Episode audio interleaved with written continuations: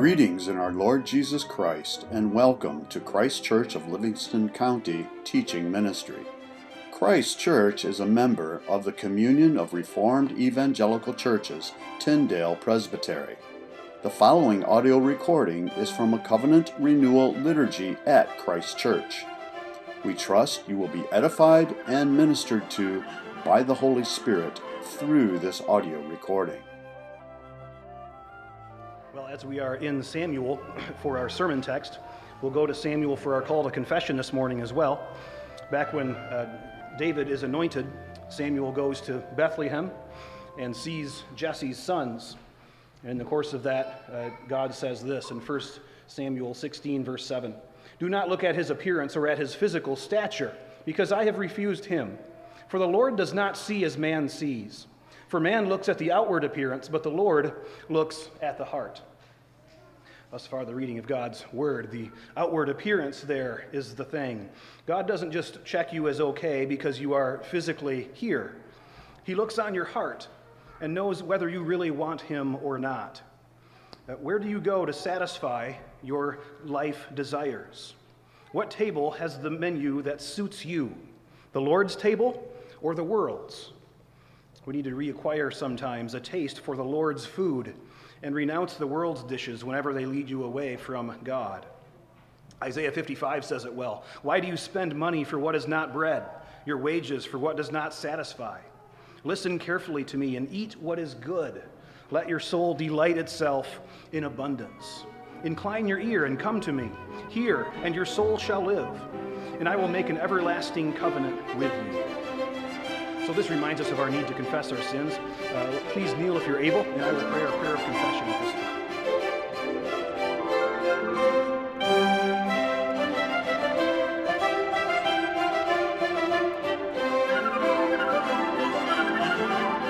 Let's turn back in our Bibles to 1 Samuel, chapter 28, and continue the, the saga of Saul there. 1 Samuel 28. And let's pray before we read. Heavenly Father, as we've been reading in your word, you uh, direct us uh, to worship you alone, to turn away from other sources of guidance that are not from you. Uh, Lord, we do ask for this, uh, for the devotion uh, to seek guidance only from you. And so we turn to your word that we spend time in it day by day, an extended time hearing it preached on your Lord's Day here in worship. And as we do so, Lord, we are trusting that your word will not return void, but as we hear it, as we read it, your spirit is present, uh, feeding us, watering us, uh, cleansing us, uh, purifying our thoughts, equipping us for battle in the world. We trust you for all of this, and we ask that you would glorify your Son, Jesus, as we hear your word once again. In Christ's name, amen. 1 Samuel 28, we're actually beginning at verse uh, 3. Verse 3. Hear God's word. Now Samuel had died, and all Israel had lamented for him and buried him in Ramah, in his own city. And Saul had put the mediums and the spiritists out of the land. Then the Philistines gathered together and came and encamped at Shunem. So Saul gathered all Israel together, and they encamped at Gilboa. When Saul saw the army of the Philistines, he was afraid, and his heart trembled greatly. And when Saul inquired of the Lord, the Lord did not answer him, either by dreams or by Urim or by the prophets. Then Saul said to his servants, Find me a woman who is a medium, that I may go to her and inquire of her. And his servants said to him, In fact, there is a woman who is a medium at Endor. So Saul disguised himself and put on other clothes, and he went, and two men with him, and they came to the woman by night. And he said, Please conduct a seance for me, and bring up the one, bring up for me the one I shall name to you. Then the woman said to him, Look, you know what Saul has done, how he has cut off the mediums and the spiritists from the land. Why then do you lay a snare for my life to cause me to die? And Saul swore to her by the Lord, saying, As the Lord lives, no punishment shall come upon you for this thing. Then the woman said, Whom shall I bring up for you? And he said, Bring up Samuel for me. And when the woman saw Samuel, she cried out with a loud voice. And the woman spoke to Saul, saying, Why have you deceived me? For you are Saul. And the king said to her, Do not be afraid. What do you see? And the woman said to Saul, I see a spirit ascending out of the earth. So he said to her, What is his form? And she said, An old man is coming up, and he is covered with a mantle. And Saul perceived that it was Samuel, and he stooped with his face to the ground and bowed down. Now Samuel said to Saul, Why have you disturbed me by bringing me up? And Saul answered, I am deeply distressed, for the Philistines make war against me, and God has departed from me, and does not answer me any more, neither by prophets nor by dreams. Therefore I have called you, that you may reveal to me what I should do. Then Samuel said, So why do you ask me, seeing the Lord has departed from you, and has become your enemy? And the Lord has done for himself as he spoke by me. For the Lord has torn the kingdom out of your hand and given it to your neighbor David, because you did not obey the voice of the Lord, nor execute his fierce wrath upon Amalek. Therefore, the Lord has done this thing to you this day. Moreover, the Lord will also deliver Israel with you into the hand of the Philistines. And tomorrow, you and your sons will be with me. The Lord will also deliver the army of Israel into the hand of the Philistines. Immediately Saul fell full length on the ground and was dreadfully afraid because of the words of Samuel. And there was no strength in him, for he had eaten no food all day or all night. And the woman came to Saul and said, and saw that he was severely troubled, and said to him, Look, your maidservant has obeyed your voice, and I have put my life in my hands, and heeded the words which you spoke to me. Now, therefore, please heed also the voice of your maidservant, and let me set a piece of bread before you, and eat that you may have strength when you go on your way. But he refused and said, I will not eat. So his servants, together with the woman, urged him, and he heeded their voice. Then he arose from the ground and sat on the bed. Now the woman had a fatted calf in the house, and she hastened to kill it. And she took flour and kneaded it, and baked unleavened bread from it. So she brought it before Saul and his servants, and they ate. Then they arose and went away that night. The grass withers, the flower fades, the word of the Lord stands forever. And God's people said, Amen.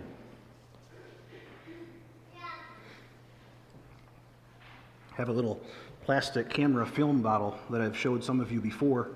Has some ashes and some charred grains of wheat inside.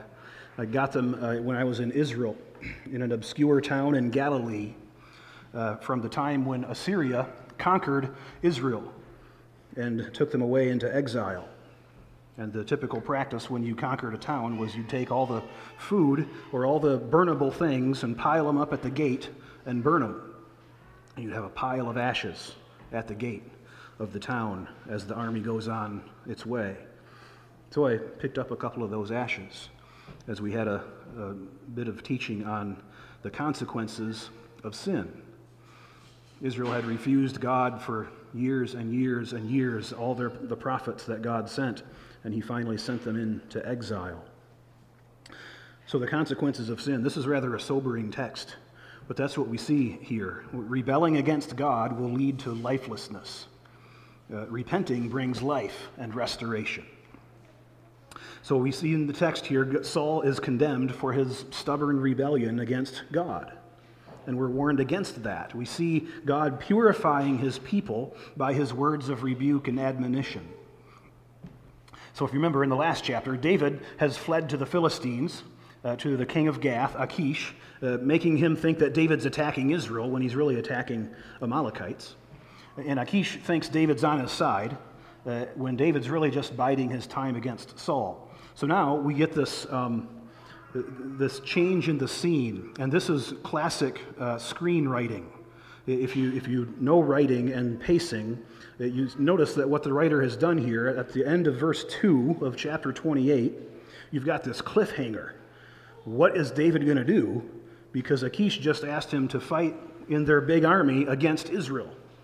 What's David going to do? And all of a sudden, for a whole chapter, the scene shifts to Saul. And we're left hanging. What's going to happen? And the writer's doing that not just for dramatic reasons, but also to point out the contrast here between David and Saul. And we'll see that as we go on.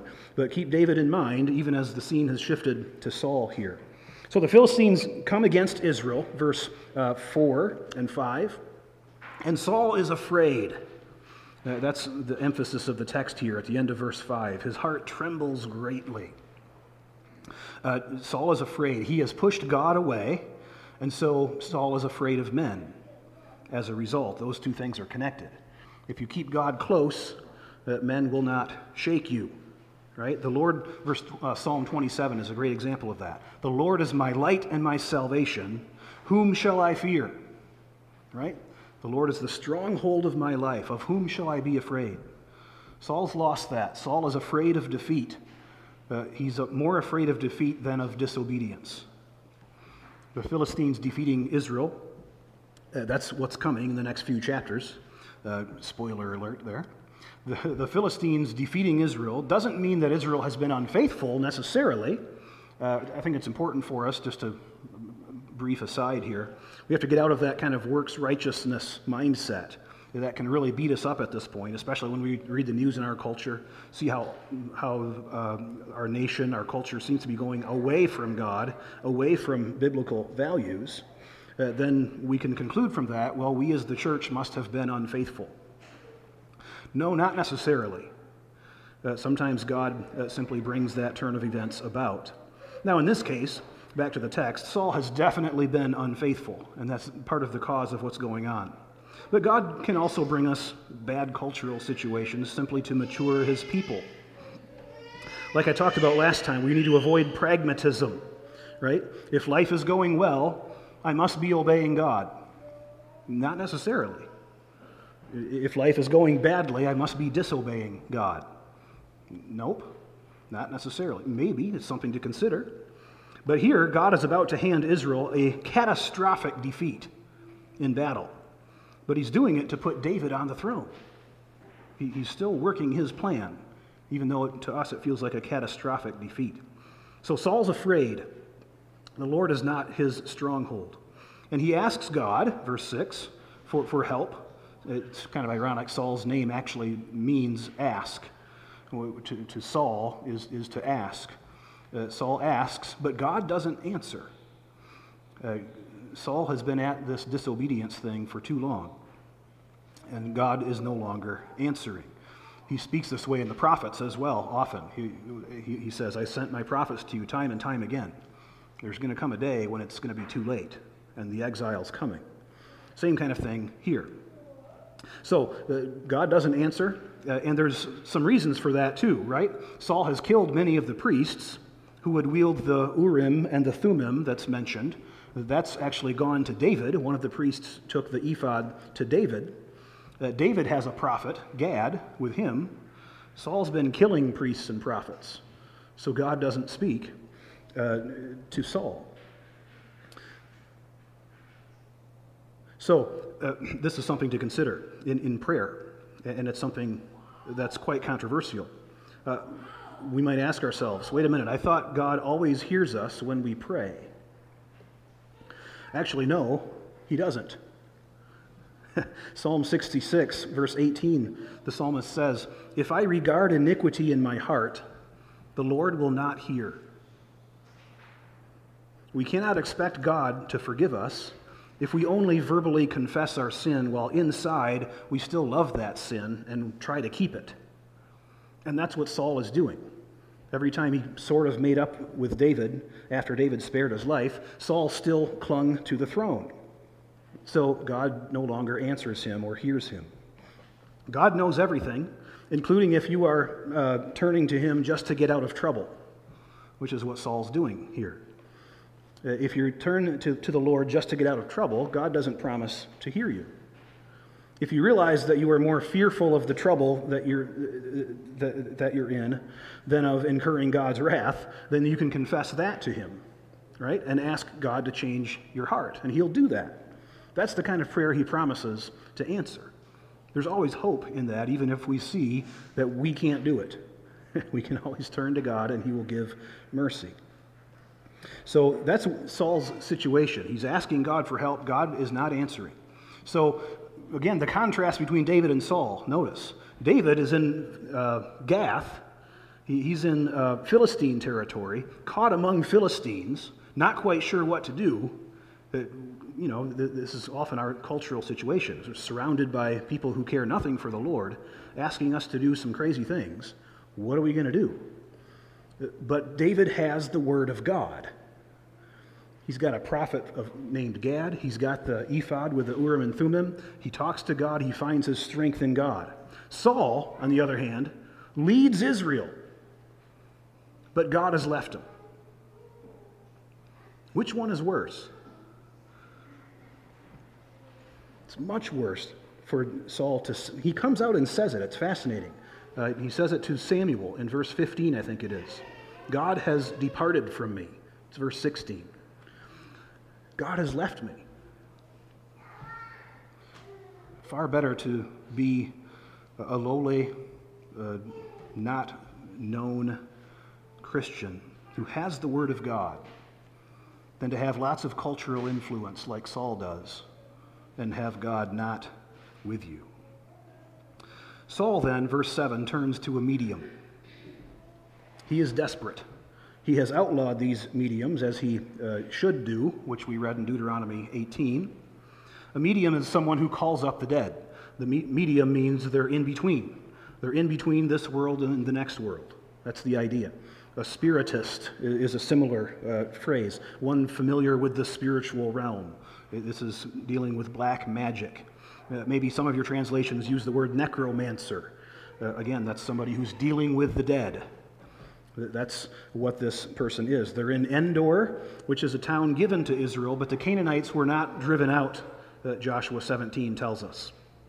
So Saul's servants know where she is, which really fascinates me, right? Saul has said, drive them out of the land, but his advisors, his cabinet, they haven't enforced his law, and they know right where she is. They, they, they know before he asks, it seems. So Saul's advisors are like him. Uh, they're not doing what God wants. Uh, they're not removing such people from the land. Saul didn't get rid of the Amalekites like he should. Saul's advisors are following suit. They're tolerating things they shouldn't tolerate. That was Endor. That was Saul. Uh, that can be the church, too, compromising with the spirit of the age.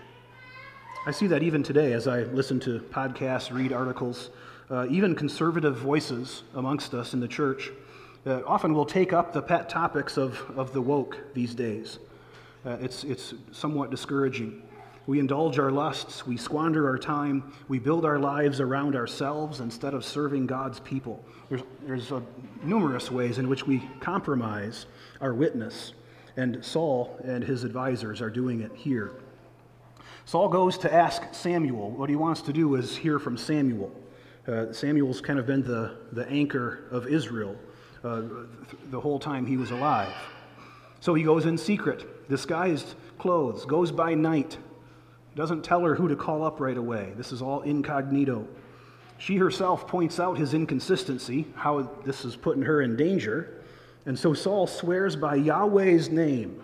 Notice the moral confusion. He swears by Yahweh that, he, that nothing will, bad will happen to her. Saul's disobeying God in this whole inquiry by promising not to punish her.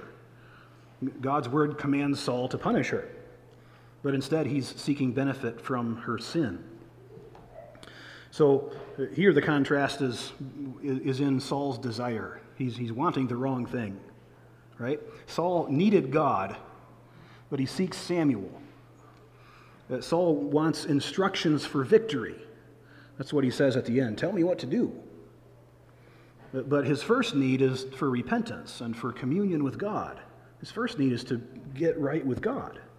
But he doesn't want that. He doesn't want to do that. He just wants instructions for victory. Maybe Samuel will help me, even though he's dead.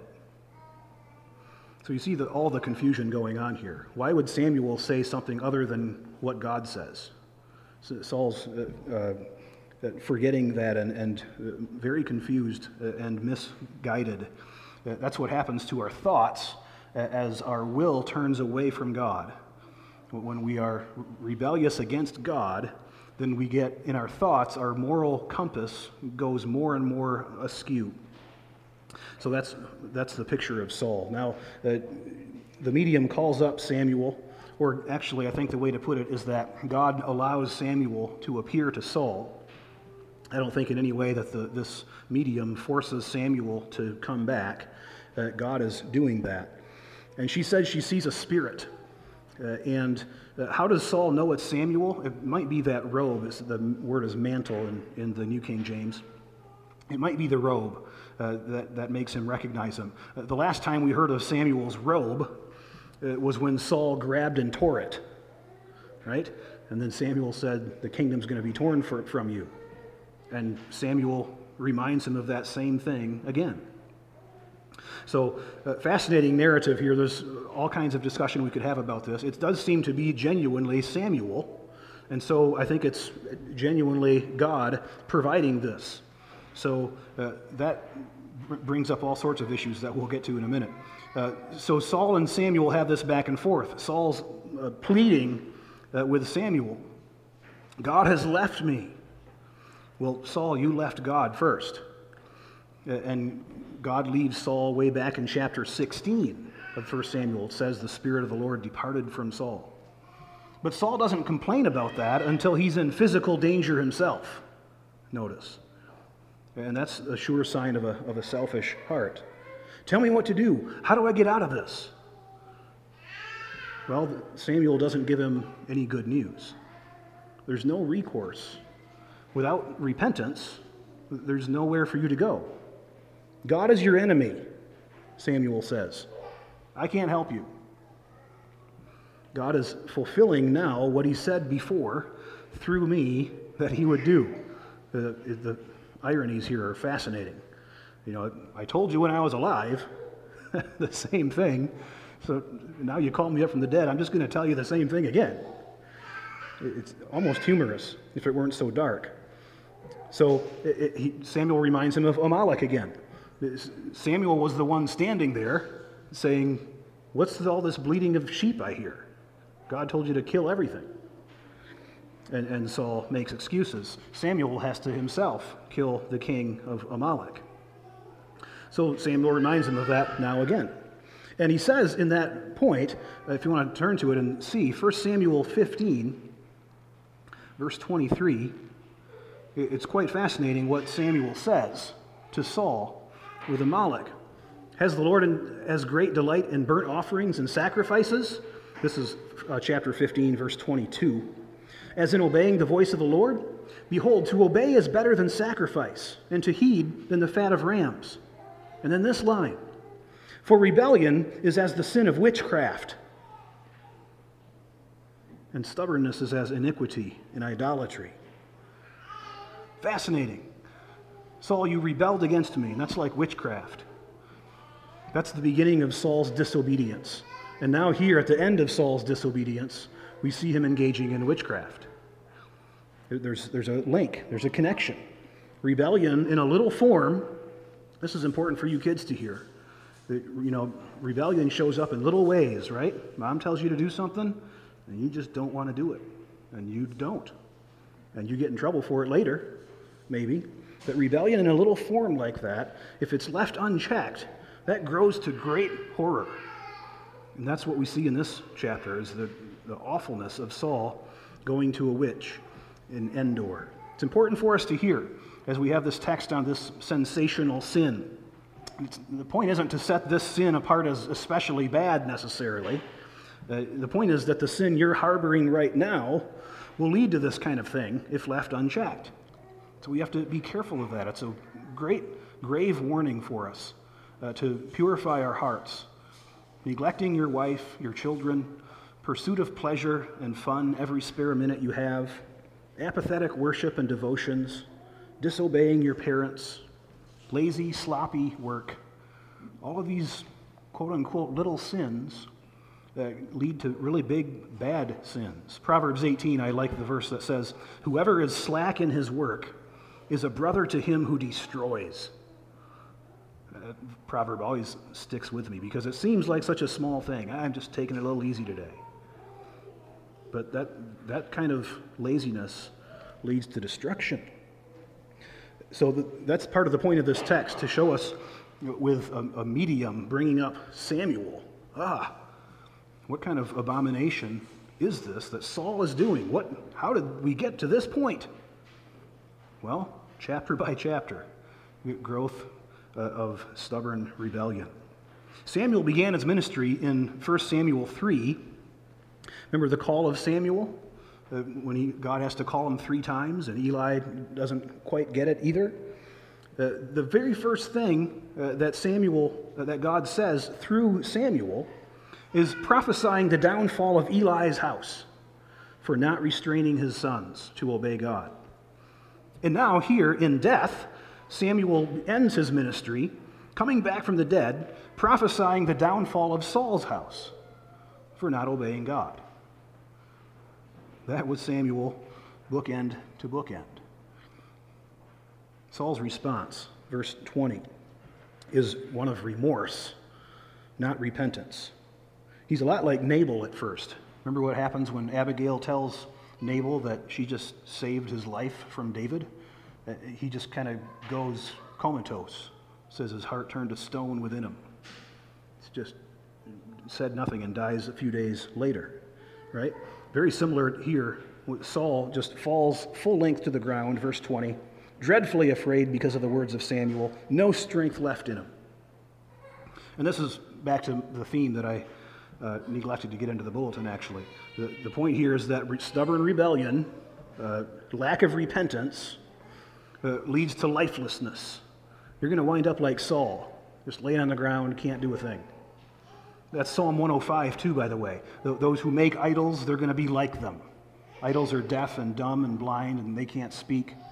That's how you're going to end up if you worship idols. That's where Saul has wound up.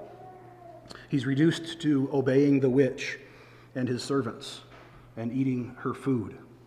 And sin will do that to you, reduces you in that way. So Saul heeds the voice of the woman, and he takes and he eats. That sound familiar? That, that's Eve in the garden. Saul is another Adam and Eve, another fall. Uh, Samuel had condemned Saul for not obeying the voice of Yahweh, just a couple verses earlier. And so Saul turns around and obeys the voice of the sorceress. Wow.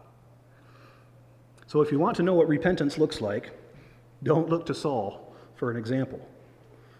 I mean, if you just heard from the dead Samuel that you and your children were going to die tomorrow, that's what he hears. Would you eat dinner with a witch next? Saul is become such a miserable wretch. It, it's astounding. Better examples of repentance are in Scripture. We have David in Psalm 51, or, or later, David prays to God, Let your hand be against me, but spare your people. Right? But Saul, instead of David, Saul goes back to the camp and sends Israel into the battle the next day. But before he goes, he eats a feast. So uh, the, the woman kills a fatted calf, has unleavened bread. What you have here, verses 24 and 25, uh, at, towards the end, is a counterfeit Passover. Uh, you have a sacrifice that is a counterfeit Passover. We're on the eve of a great conflict here. There's going to be a battle the next day with the Philistines, just like Israel was going to leave Egypt the next day. It's happening at night. And uh, that's part of the Passover as well. They're sacrificing a calf to what God we don't know. She, the witch hurries to make unleavened bread, just like they had unleavened bread at Passover. But instead of a great victory like the Exodus, there's a massive defeat coming. And part of the reason is because Israel's leader, the representative head, is eating at the wrong table. He's looking to the wrong gods. He's engaging in, in corrupt worship. So the Passover makes way for an exodus of Israel. And in a strange, counterfeit kind of way, the Passover here uh, makes way uh, for David uh, to come to the throne, uh, to bring Israel out of Egypt, another sort of Saul like Egypt.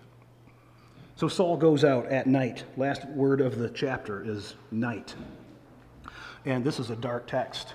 And this is why we read from Judas, uh, the, the story of Judas as well, that Satan enters him. He's eating at the table where Jesus establishes the Lord's Supper, but he is not really at the table. It's not just about being at the table physically, that Judas leaves and it's night. And so uh, the gospel point in all of this is that Saul is at is where we all wind up without Christ. This is all of us without grace. Right? It's night. Saul is helpless. He's condemned. He has no, uh, no good word, no gospel from Samuel, and he's going to die the next day. It's all bad news for Saul. And uh, one thing we need to remember, why I read from Mark 15, is that Jesus took this on for us, right? When he's hanging on the cross, the sun goes out and he says, My God, why have you forsaken me? Jesus experienced even worse than Saul uh, the fact of God departing from him, the, the darkness that that brings. Jesus took on that punishment. So we see it clearly here in Saul, how wretched he is, how there's, there's no hope, there's no prospect for anything good. And Jesus was at that point, took that on for us. So uh, we need to uh, consider this as we remember Saul. Who's in charge of this whole event? A couple of theological reflections here. This, this whole thing uh, on Saul's part is all a defiance of God's sovereignty. Right? God is sovereign over the occult. That's something that we uh, forget, or that's part of what's so sensational about it. Is we're trying to get, a, get away from God's sovereignty, right? The occult is an attempt to defy his sovereignty and get what we want apart from him. So, strangely enough, as Saul's trying to get away from God and get what he wants apart from God, God intervenes and sends Samuel uh, Uh, in, to a witch who is defying God by seeking to call him up. Saul's defying God by trying to find a solution to his problem that doesn't involve God, but God does this to accomplish his purposes, to condemn Saul. It's just like when God used Joseph's brothers, right? They had murderous thoughts towards Joseph. They sell him as a slave to Egypt. But God uses that to feed the world. He uses Saul's wickedness, he uses the witch's wickedness here to pronounce his curse on Saul and to make way for the true king of Israel. So the occult is a defiance of God's sovereignty, just like Saul tried. It's a way to manipulate and control the world around you outside of God's will, right? Don't, don't do that. Submit to God's will. Uh, another point we could raise is is this real? I mean, this medium, uh, was she a fraud except for this one time? Or was there something real going on here? It was for witchcraft in part that God removed the Canaanites from the land. We read about that in Deuteronomy 18. Worshipping their idols, uh, demons had led them into bondage. This is 1 Corinthians 10. Paul makes this point. Is an idol anything? Well, they're sacrificing to demons. Paul essentially concludes. They had led them into bondage, even to human sacrifice, seeking guidance from the dead, all kinds of evil. Uh, I subscribe now and then to Biblical Archaeology Review, and uh, they have found incantation bowls in Babylon with Jewish Aramaic writing on them. So we have actual artifacts uh, with Hebrew writing in Babylon so there, we have hard evidence of God's people in exile, punished for doing this kind of thing, still doing this kind of thing. It, it's amazing. Is it real? Well, it, it was really done and attempted we know. They were used to, these bowls are used to move spirits, to call up the dead, curse enemies, attract a mate, uh, all kinds of various things. This is what the kind of thing the witch of Endor would have used. And it's the same setting. You have a mixture of Canaanites and Jews, where the Jews are enticed by this paganism instead of stamping it out. And these kind of things are alive and well in the world today. People reverence the sun and moon. They observe solstices religiously.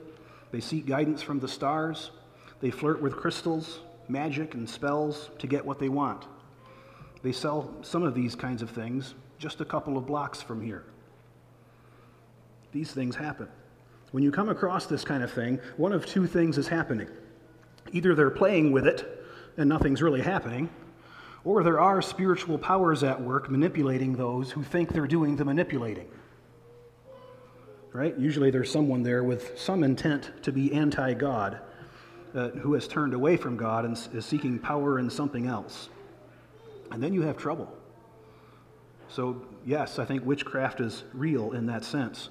We don't need to see a demon behind every sin, and we don't want to tremble at Satan's rage but neither do we want to find ourselves partaking at the table of demons.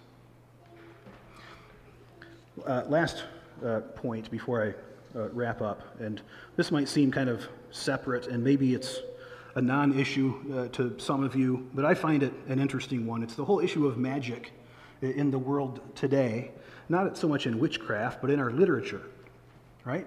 We, we deal with magic in, in some of the books that we read. Uh, some people would say that we have no business imagining a world that contradicts the Bible. If the Bible says no magic, then don't write a story that's got magic in it. That's a simple and kind of compelling argument. Uh, and in response, I'd agree that it would be bad to delight in a storyline where some other sin is a celebrated norm, right? A homosexual character who's held up as virtuous and so on. Well, yeah, that, that's a problem. But the catch is that magic isn't the same kind of problem. Because magic is the perfect literary device to allude to unseen spiritual powers, whether they're good or evil. Happens all the time. Uh, Satan and his minions wage warfare against us with no physical exertion of force. Right? 2 Kings 6, Elisha's servant couldn't see the chariots of fire all around the city, for example. So, one way to portray this reality, uh, to remove the materialistic, the rationalistic blinders that we moderns have on, is stories like Narnia or, or The Lord of the Rings, where the magic is, is depicting spiritual power and reality. It's uh, quite a, a, powerful literary device. So, uh, you know, we, we can consider further things like Harry Potter and uh, other uh, works of fiction like those. Compared to Narnia, uh, Harry Potter's world is further removed from the biblical worldview. It takes greater discernment and filtering to read Potter, but the purpose of a story isn't to conform the imagined world as closely as possible to the worldview of reality. That's not the point of the story. Uh, the point is to advance the values and the desires of the hero of the book more and you have in, in uh, Narnia and Tolkien, you've got heroes striving to stop evil through self sacrifice. So uh, these things are interesting to consider. I mean, uh, um, do you read Harry Potter or not? What's the, what's the value in it? You, are entering there a fictional world where magic isn't forbidden by God. Magic is a secret academic ex- uh, subject to be used for good or for evil. It's a different world than the world that we're in. And as long as your biblical worldview of reality isn't altered because of that, uh, I don't think there's anything wrong reading it. As long as you remember, seances and witchcraft, they're not cool and fun, much less right, just because Harry Potter did it. So, uh, another thing besides the magic is just that lots of uh, books written today for kids have unbiblical assumptions. That they put the main character in some kind of ethical dilemma where they have to choose, and they're both, both options are sin. But, but yeah, you make them choose one or the other.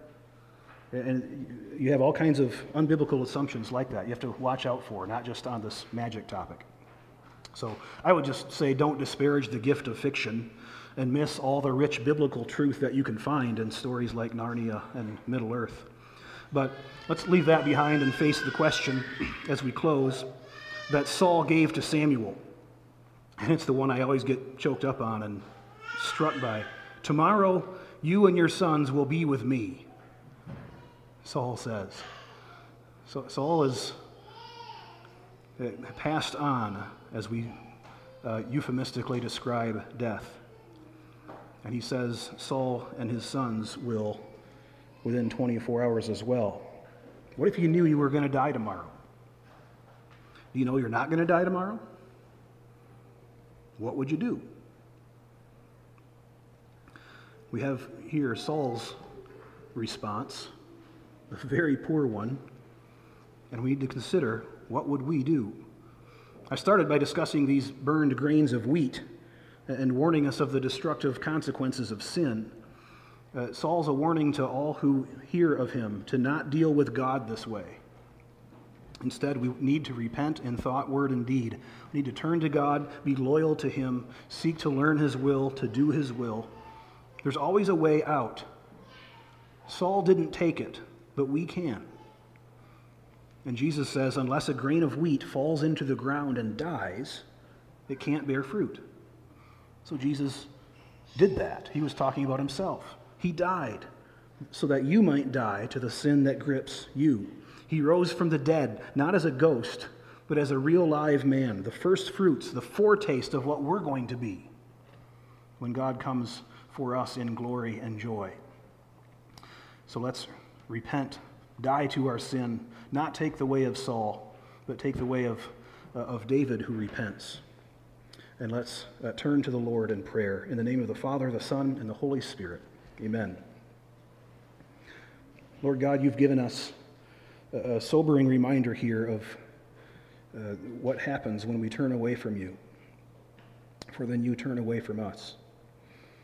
Lord, we thank you that you've given us, your people, here, your Spirit, to not do this, to keep coming back to you week by week, day by day, whenever we stumble, sin, uh, rebel against you, uh, you turn our hearts soft again back to you. Lord, we earnestly pray that you would keep doing this. Uh, however often we go astray, restore us to you, that we might have life, that we might have spiritual health and food at the table of our Lord as we come to that table next, uh, we do ask, Lord, for nourishment, uh, for uh, the things that make for life for us. Help us to learn what those things are. Keep us steadfast in your word. We pray all this in the name of Jesus, and we pray as he taught us to pray.